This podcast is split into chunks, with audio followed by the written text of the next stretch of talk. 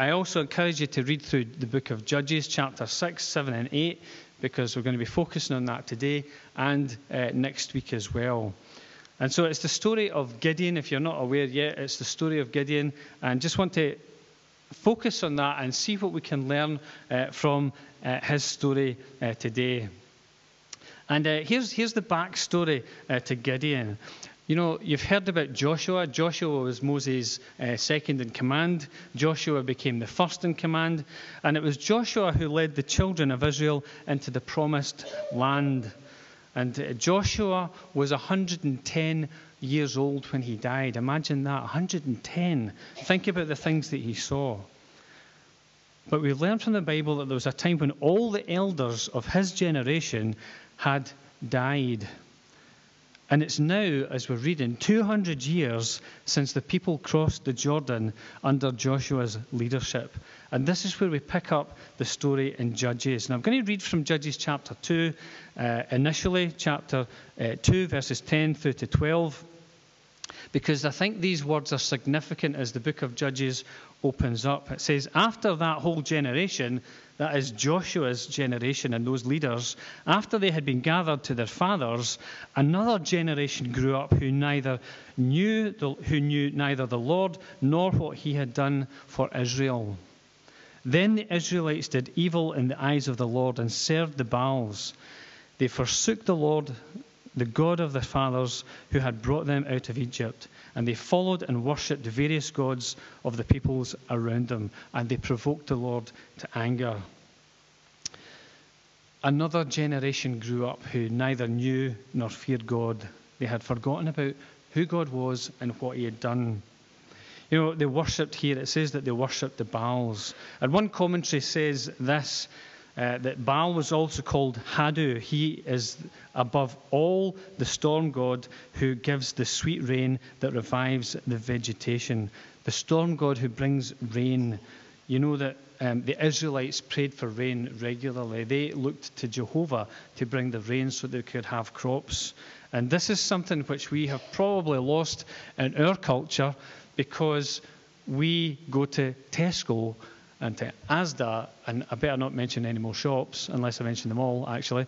Um, wherever we go for our shopping, and it's there on the shelves for us. We don't really need to think about the rains coming unless it's in Scotland because it rains too much and we want it to stop. But here is a God who is the God of the rain, and the rain revives and brings the vegetation, it brings the crops. And as we read through uh, the story of Gideon, we come across another God who's called Asherah, and uh, she is the goddess of fertility.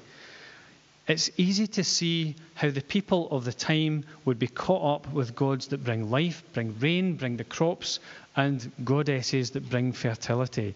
You can understand why people would be attracted to these types of gods and uh, use the word God with reservation. It's a small g. These are fundamentals in life water and food that sustain us, and the reproduction of our species. Are things which are innate within us. So you can understand why the people would turn to other gods. What I can't understand is why they would turn to other gods and not turn to Jehovah. It says here that they neither knew the Lord nor what he had done for Israel. And I want to pause here because for me, this is a strong reminder. If we needed to be reminded of the importance of the transmission of our faith to the next generation, I am here because the faith that I believe in was passed from my parents to me. It was passed from church leaders in the past, Sunday school teachers, all these types of people. It was passed from others onto me. Now, I had a decision to make about that, and uh, I accepted this faith for myself.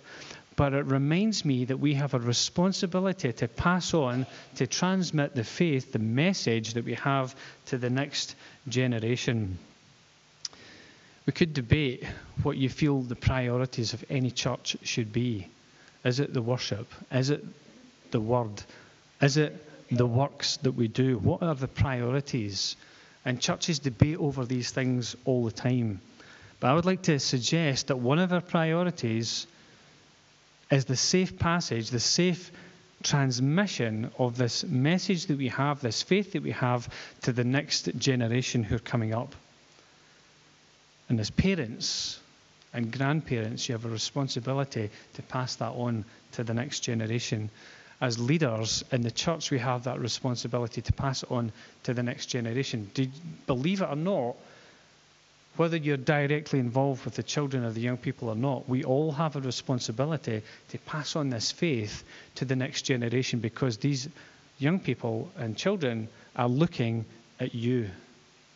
They're looking at your faces, they're looking at your body language, they're looking at how we interact as husbands and wives in our families, they're looking at how we interact in church as leaders, as members of the congregation and they will see perhaps a genuine faith that they say, actually, this is something I can believe in.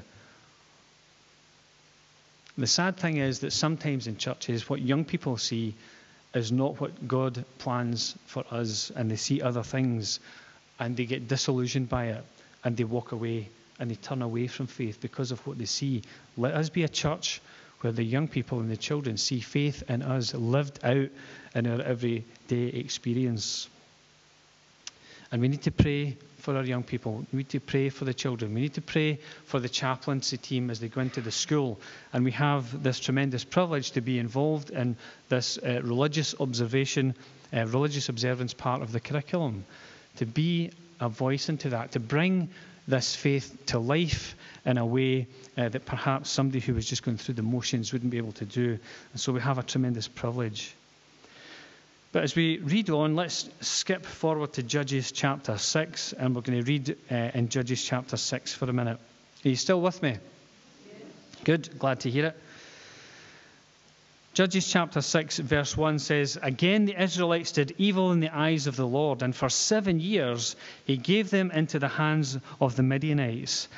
Because the power of Midian was so oppressive, the Israelites prepared shelters for themselves in mountain clefts and caves and strongholds. Whenever the Israelites planted their crops, the Midianites, Amalekites, and other eastern peoples invaded the country.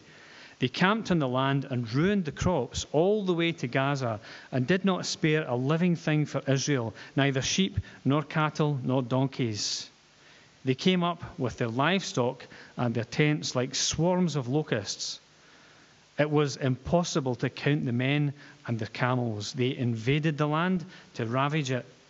Midian so impoverished the Israelites that they cried out to the Lord for help.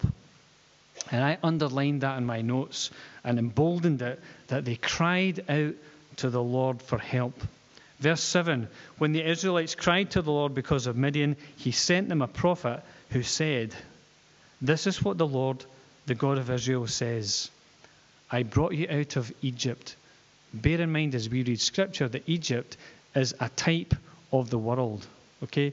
In the Old Testament, there are what is known as types, things that uh, point towards the New Testament, point towards God's uh, new covenant and his plan, point towards Jesus. Uh, there are things which are hidden in the Old Testament that have relevance and meaning in the New Testament. And one of them is Egypt, which is a type of the, uh, the bondage that we're into sin, the slavery that we're into sin when we are part of the world. This is what God comes to redeem us out of by sending Jesus. Well, God is saying to the Israelites here, I brought you up out of Egypt, out of the land of slavery. I snatched you from the power of Egypt and from the hand of all your oppressors. I drove them from before you and gave you their land. I said to you, I am the Lord your God. Do not worship the gods of the Amorites in whose land you live, but you have not listened to me. God has saved his people from oppression and here they go, putting themselves under a yoke of oppression and slavery once again. God has redeemed us from the world, He's redeemed us from slavery to sin. Sometimes my question is do we allow ourselves to be yoked and to be burdened by sin once again? Why do we slip back into the old mold at times? Sometimes, and I think this is maybe relevant as well, sometimes I think we begin to trust in ourselves, we begin to trust in our own abilities, we begin to trust in our own knowledge, our own wealth. We're able to earn a wage, bring money into the house.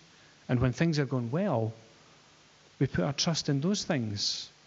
And sometimes we forget that actually it's God who begins to provide those things to start with. And just as the Israelite people fell into slavery and into bondage and worshipped other gods, we can find ourselves doing the same thing. And we are unaware of it because we began to put our trust in other things.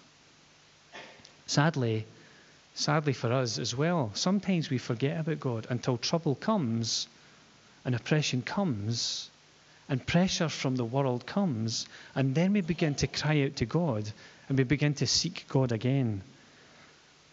That shouldn't be the way that it happens. We should be seeking God all the time. This is the opening scene in the passage here that we're reading. We get into the story of Gideon. Did you know that Gideon's name means hewer? Hewer. That's a funny word when you use it on its own, as in to hew down, to hew down a tree, not H U G H. That's a different hew. That just came into my mind as I looked at you, Heather. Um, but to H E W, to hack down, to chop down. And uh, I think when his father gave him this name, perhaps it was prophetic because not only, uh, not only did he cut down uh, a, a, pole, or uh, so it would say, uh, to this goddess Asherah, he also cut down the Midianite people and he brought them to their knees. So his name was prophetic. Perhaps his father gave him that name. So he would cut down the enemies of God's people. And it says here in Judges chapter 6, verses 11 through to 12 the angel of the Lord came and sat down under the oak tree in Ophrah that belonged to Joash the Abiezrite. There's a funny word. It just that's the family name for one of the families in the clan of the tribe of Manasseh.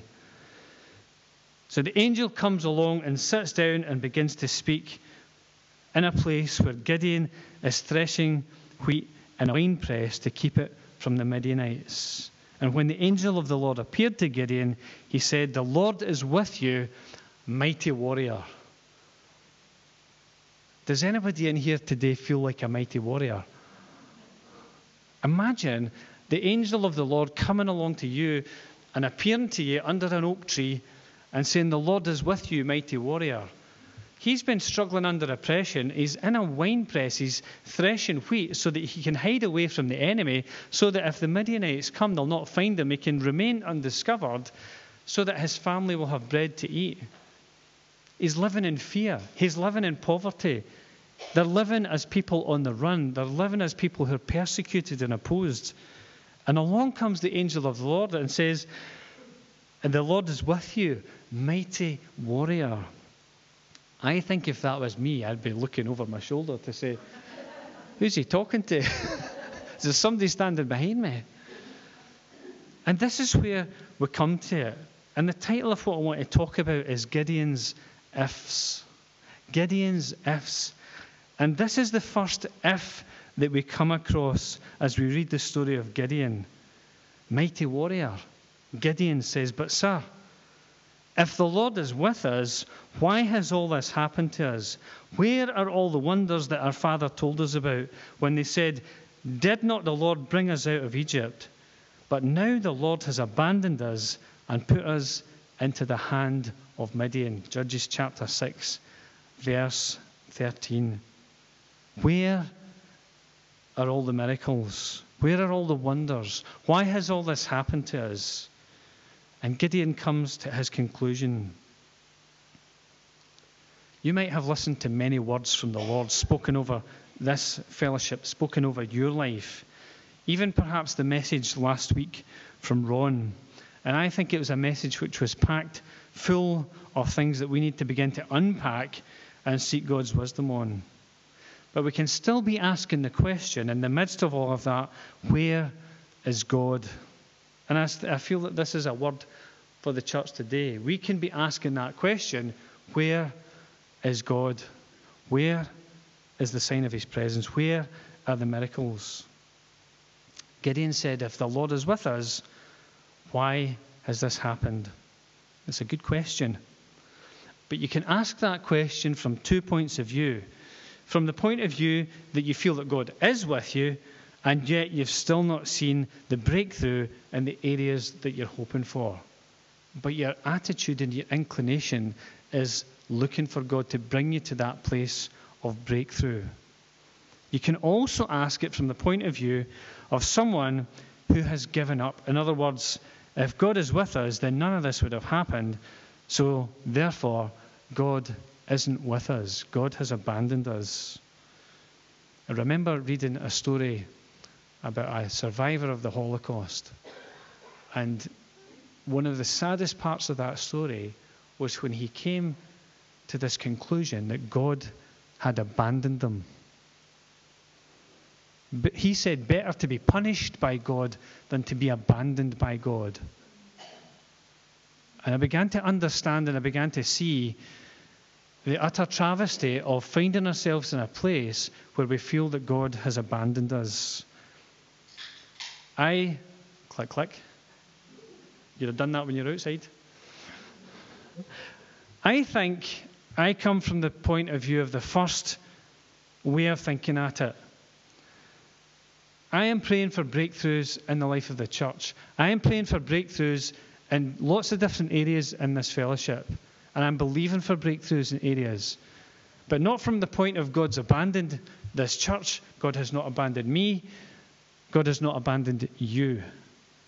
God has not abandoned even the people in this day. And the day of the judges, in the day of Gideon, God had not abandoned the people. He had let the people go through a difficult time, but God was still attentive to their prayer. When they come to that place where they cry out for help, God answers their prayers. And it made me think about the things that you might be wrestling with, the things where you've not seen that breakthrough, Things that are going on in your life, areas where you have been praying and you've not seen a breakthrough.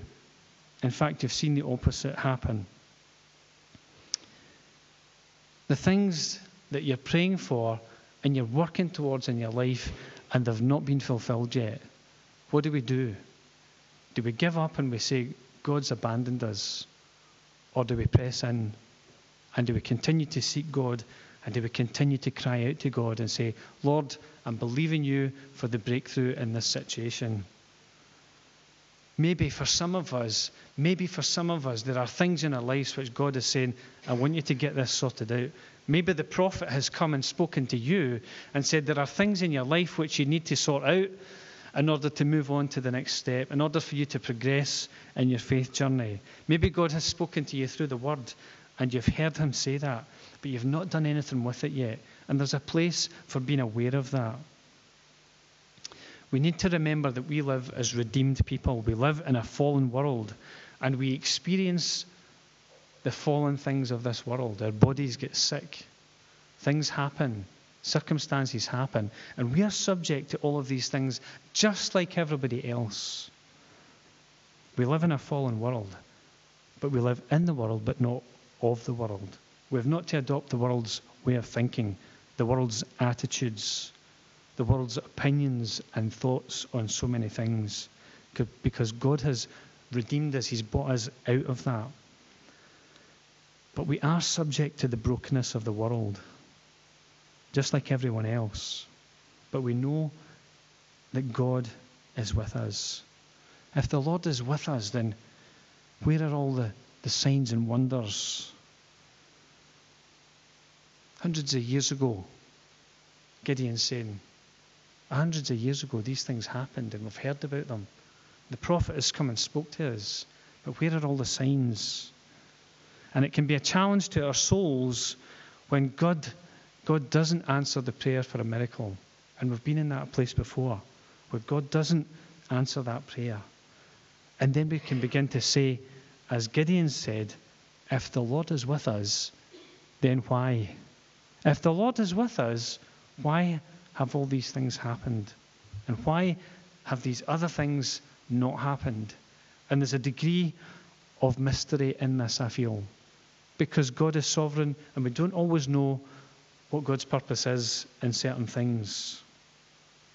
And I think the word if is a significant word, a very small word in terms of its uh, size and structure, but a big word in terms of the context in which we use it.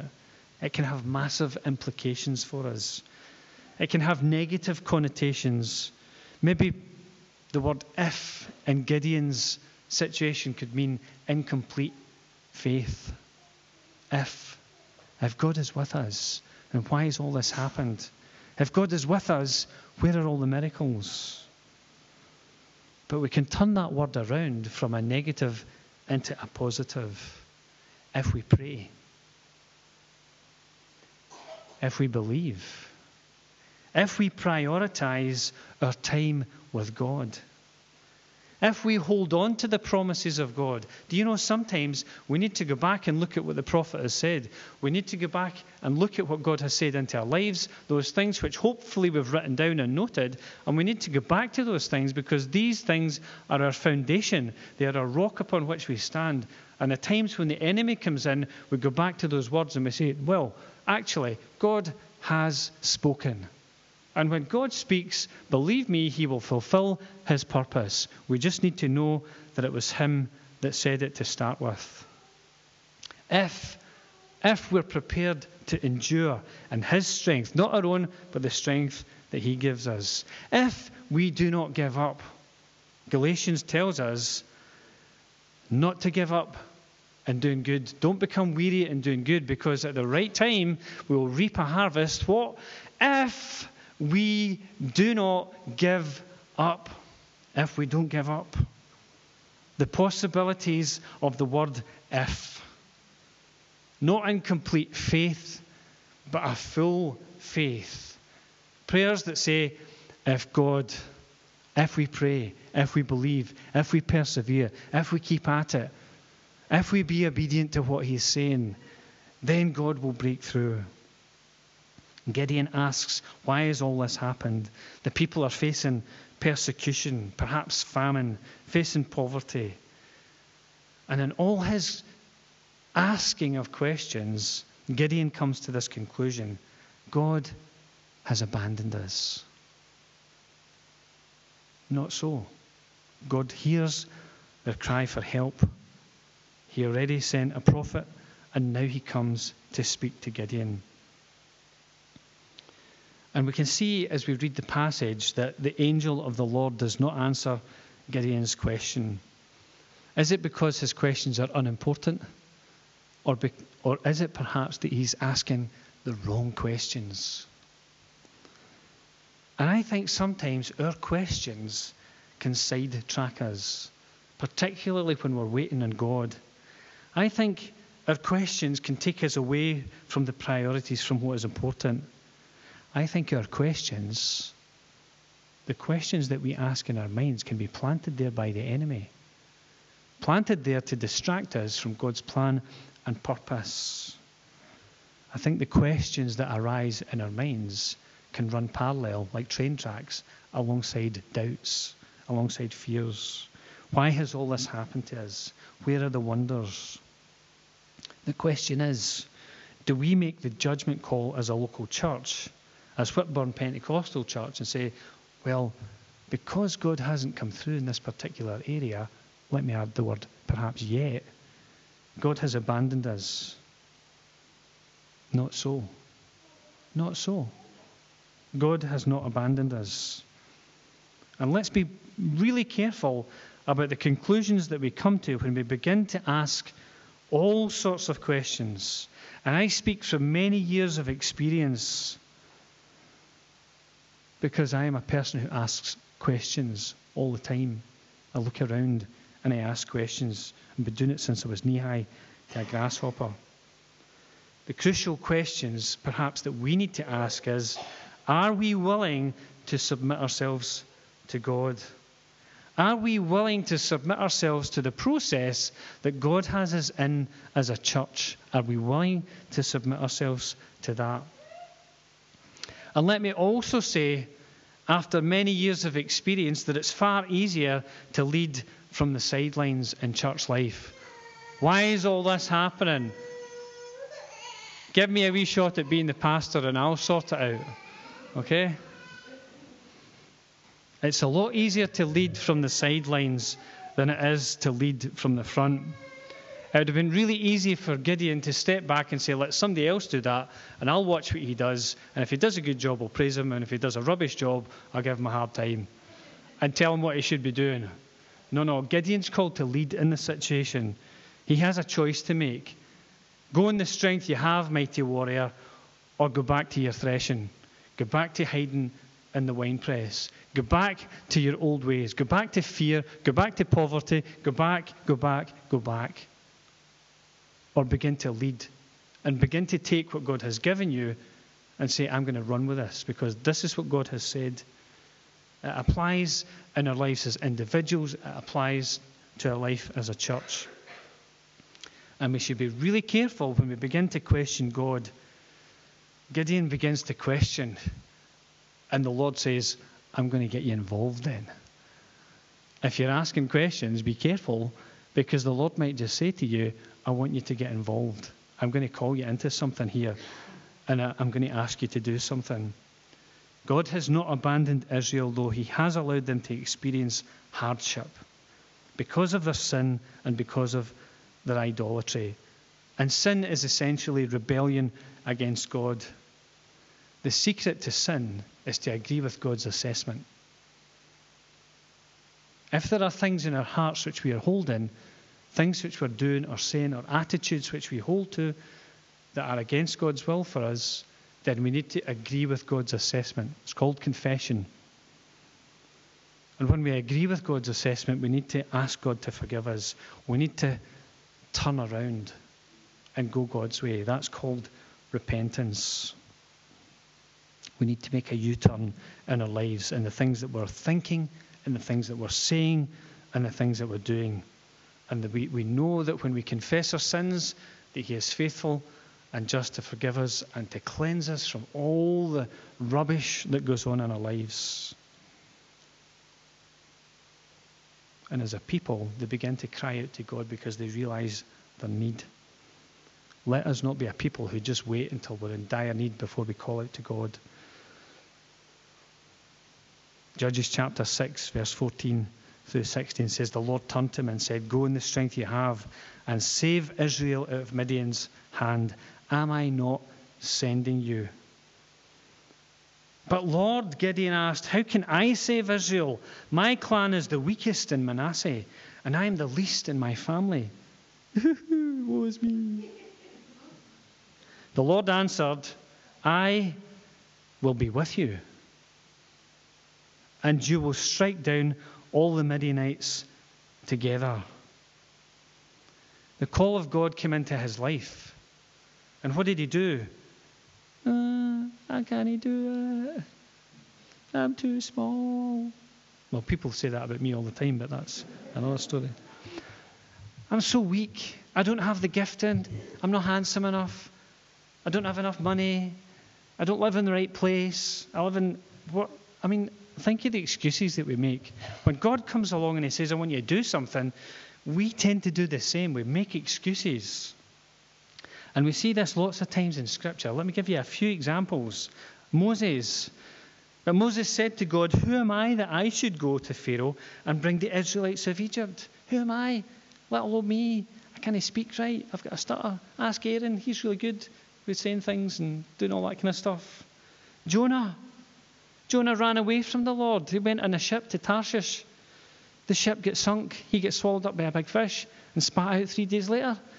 And then he went, okay, maybe I need to do what God's asking me to do after all. And Jeremiah, ah, sovereign Lord, I said, I do not know how to speak. I am only a child. Poor little Jeremiah, what am I going to say? I'm just a child. Do you know I'm 50 years old and I still feel like a child inside? I still feel that I don't have the wisdom that I need. I ask for the wisdom of experience before I've had the experience. I still pray that prayer. Lord, give me wisdom. Give me wisdom. I remember as a teenager driving down on that little strip of road in the M73 as you've come from the M8 to go into the 74. There's a little strip and you've got to get over into the right to go to Glasgow. I'm driving down there and the Lord said to me, What do you want? And I'm, I've been reading uh, Solomon and I said, I want wisdom. I want wisdom. I want to know. Uh, the things that you want me to know. I want wisdom. And I prayed that prayer and I still pray that prayer. I pray that prayer because in myself, and you probably experience this as well, in ourselves we feel inadequate, and that's not a bad place to be. I can't do it. No. But God can do it through you. God can do it in you as you trust to Him, as you look to Him to strengthen you. And this call to leadership comes to us all. I think we're all called to be leaders in one situation or another. You may be the only Christian in your family. Therefore, you are a leader in your family. You are the person whom God has entrusted the message to your family to see them come to know God. You might be the only Christian as far as you know in your workplace. Therefore, you are a leader. You are a custodian of the message of salvation that God has given you. Therefore, you need to take a lead in that situation. I wonder how often we take that responsibility to lead seriously. God has invested these truths in us. God has invested His word in us. He's invested salvation in us. And we take these things for granted. And we forget that other people don't know the things that we know. God has called you to be a leader. Sometimes God calls you to go in the strength that you have. And we'll read on in the passage uh, next week. God doesn't abandon Gideon either. God comes and strengthens him to do the task that he has called him to.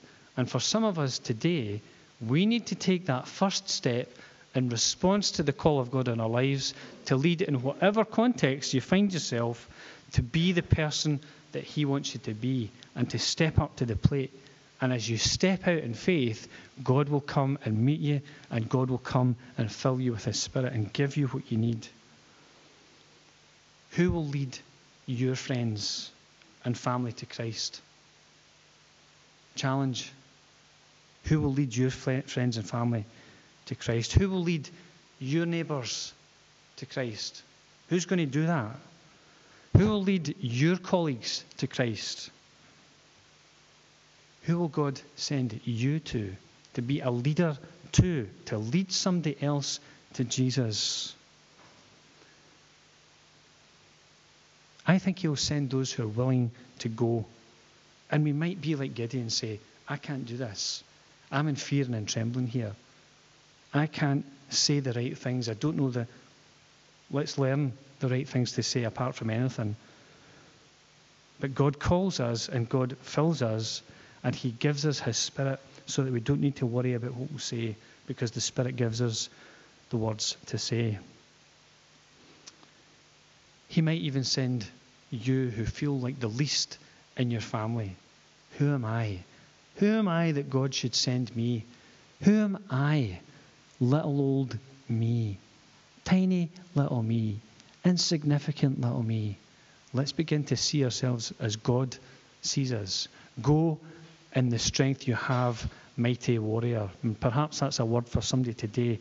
To go in the strength that you have, and God will come, and God will meet you, and God will fill you with His Spirit and equip you for the task. Let us not say, as we conclude today's message, why has God abandoned us? Let us rather decide today to press in to God, to lay aside the sin that entangles, and to let go of those things that we may be holding on to for security. The things that we put our trust in that isn't God. Things that are pertaining to life. And let us go in the strength that we have, knowing that God will come and that He will meet us, fill us, and empower us and embolden us to be His witnesses in this world. Are you with me today?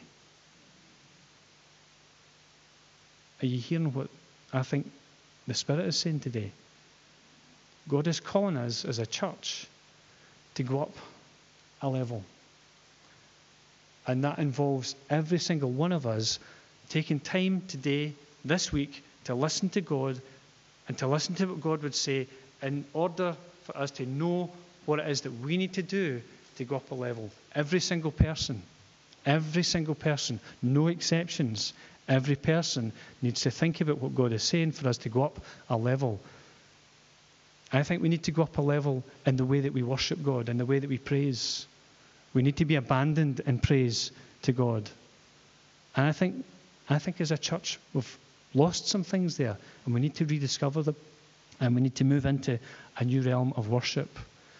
I think there's a new realm of the Spirit that we need to move into, of the flowing of the gifts of the Spirit, gifts of healing, words of knowledge, prophecy, tongues, interpretation, all of these things, the miraculous. God, I think God wants us to move up into the things which He has for this church, but it involves all of us saying, okay, Lord, what is it that you want me to step up into? And if you don't know, come and speak to somebody. Don't just go away and forget about this message today. God is speaking into this church. He's speaking words of life, and we need to grab hold of these words and we need to take them and we need to run with them. We need to pray for wisdom as we run. God is calling us to step up in our evangelism as well. That big E word that we're all scared of. Sharing your story, sharing what God is doing in your life. Let's learn how to do that. If you'd been at the Christian life and witness classes, many people were, you'll know how we ought to go about that. And there's so much wisdom that was shared in those classes.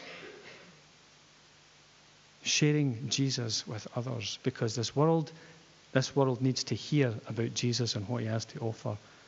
And our kids and our young people need to see it evidenced in us that we might safely transmit the faith to the next generation. Not our way of doing things, as Ray Stokes said many years ago, not our methodology, but the life of God that is in us being transmitted to them. Let's stand as we pray. Musicians, please come back up. And uh, we're going to pray, praise, and take up our offering in just a little minute. But just let's stand uh, and just take a moment to, to really uh, come before God with these words today.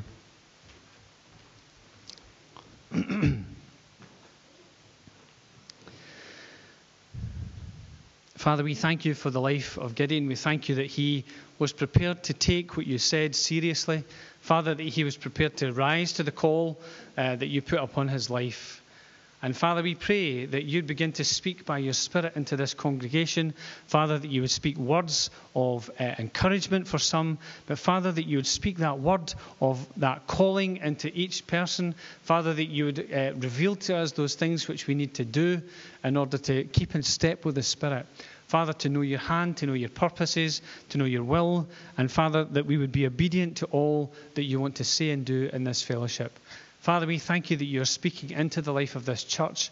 Lord, we pray that your words would not bounce off us, but Father, that they would find a place to rest in our hearts. And Father, we pray that you give us the wisdom to know how to unpack those uh, things which you're saying.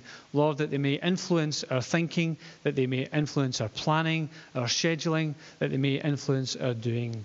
And Father, for each of us here today, Father, maybe we need to uh, make a change in our diary, even today, even this week, that we might walk into the plans and purposes which you have for us. So, Father, give us wisdom in these things. Help us not just to be hearers of the word, but to be doers of it. Father, we look to you because it's about you. It's about your strength in us. It's not about us, but it's about you. Jesus said, I will build my church, and the gates of hell shall not prevail against it. And Father, we pray, build your church, build this church, build your church in this area. Father, may there be unity amongst the churches. Father, may your church in West Lothian begin to rise up and be what you have called it to be. And Father, we pray that you'd revive your church in this area. Father, that you do a new thing in this area. Father, now it springs up, and we perceive it, and we're excited about it. And Father, Father, we want to uh, move into it and we're willing, we want to follow you. And so, Father, we pray, give us wisdom in these things. Father, we pray that you do a new thing in this area. Father, that you'd open up a well uh, in this area, a well of salvation. Father, a well of healing. Father, a well of your presence. And Father, we pray that we would just uh, love to be in that. Father, to be saturated in that. And Father, to know your presence in it. And so, Father, we pray, bless every person who's here. Father, those who are not able to be with us today, for whatever reason, Father, we pray that they would experience your hand upon them, that they would experience your blessing uh, wherever they are today.